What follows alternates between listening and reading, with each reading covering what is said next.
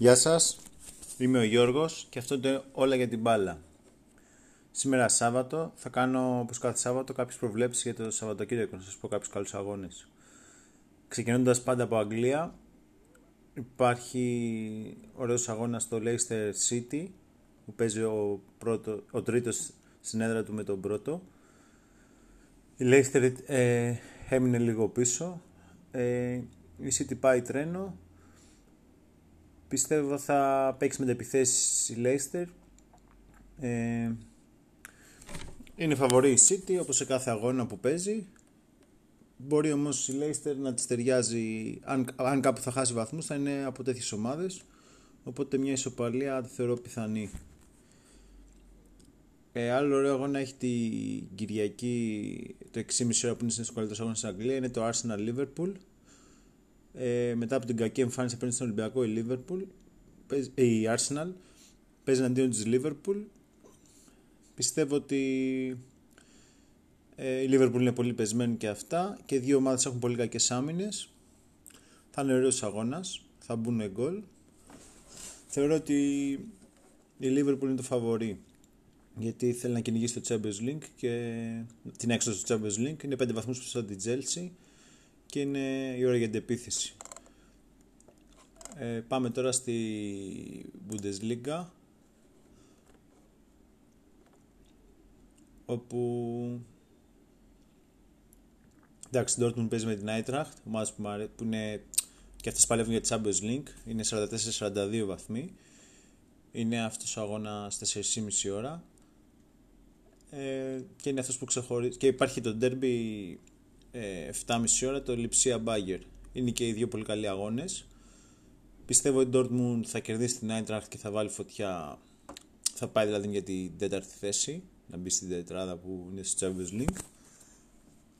Και όσο το Λιψία Μπάγκερ, εύχομαι να κερδίσει η Λιψία για να έχει ενδιαφέρον το πρωτάθλημα. Αλλά στην πράξη θεωρώ ότι η Μπάγκερ είναι όταν είναι τα κρίσιμα παίζει καλά και θα επικρατήσει της Λιψία. Ε, τώρα πηγαίνοντας στη... Υπάρχει στη Γαλλία το derby ε, της Paris Saint-Germain που παίζει εκτός έδρας με τη... έχει δύσκολο αγώνα στη Λιόν. Η Λιόν είναι τρίτη. Βασικά είναι ισόβαθμες οι ομάδες, 60 πόντους. Πρώτη είναι η Λίλ με 63. Θεωρώ ότι η Λιόν θα τα δώσει όλα. Εξακολουθεί βέβαια και η Μονακό με 59 που είναι πολύ κοντά. Η Πάρη είναι καλύτερη ομάδα και εντάξει θα είναι πολύ ωραίος αγώνας. Ακολουθεί και το Παρί Λίλ την επόμενη αγωνιστική και εντάξει πρέπει η Παρί να ταυτόχρονα με την Bayern που έχει να, να αγωνιστεί πρέπει να συγκεντρωθεί και στο πρωτάθλημα για να μην βρεθεί προεκπλήξεων. Πιστεύω ότι η Παρί θα επικρατήσει και το δύο αγώνα και θα καθαρίσει, θα πάρει μεγάλο προβάδισμα για το πρωτάθλημα. Ε, όσον αφορά την Ιταλία υπάρχει το Ρώμα Νάπολη. Η Ρώμα πέρασε από τη Σαχτάρ με εντυπωσιακές εμφανίσεις. Παίζει με την Νάπολη. Η Νάπολη είναι... έχουν ισόβαθμες είναι και δύο ομάδες στους 50 βαθμούς. 52 έχει τέταρτη Αταλάντα. Θέλουν και δύο να κυνηγήσουν την τετράδα για, να... για Champions League. Καμιά δεν θέλει να μείνει πίσω.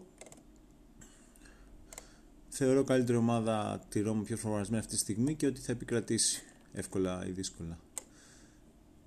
Ε, και πηγαίνοντας στην Ισπανία, οι τρεις πρώτες ομάδες παίζει στη Σοσιαδά την Μπαρσελόνα.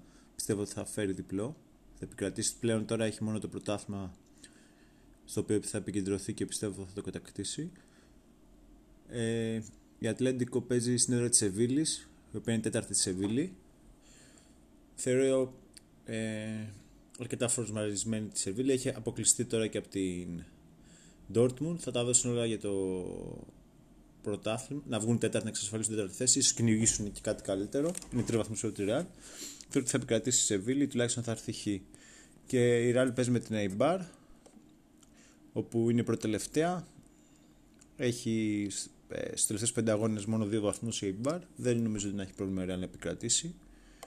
Οπότε, αν γίνουν έτσι όπως τα λέμε, θα είναι το πρωτάθλημα, θα έχει 63 η Ατλέντικο, 62 η Μπαρτσελώνα, 60 η Ρεάλ, 57 η Σεβίλ, στο τέλος την επόμενη αγωνιστική με, τον με το να απομένουν 10 αγωνιστικές.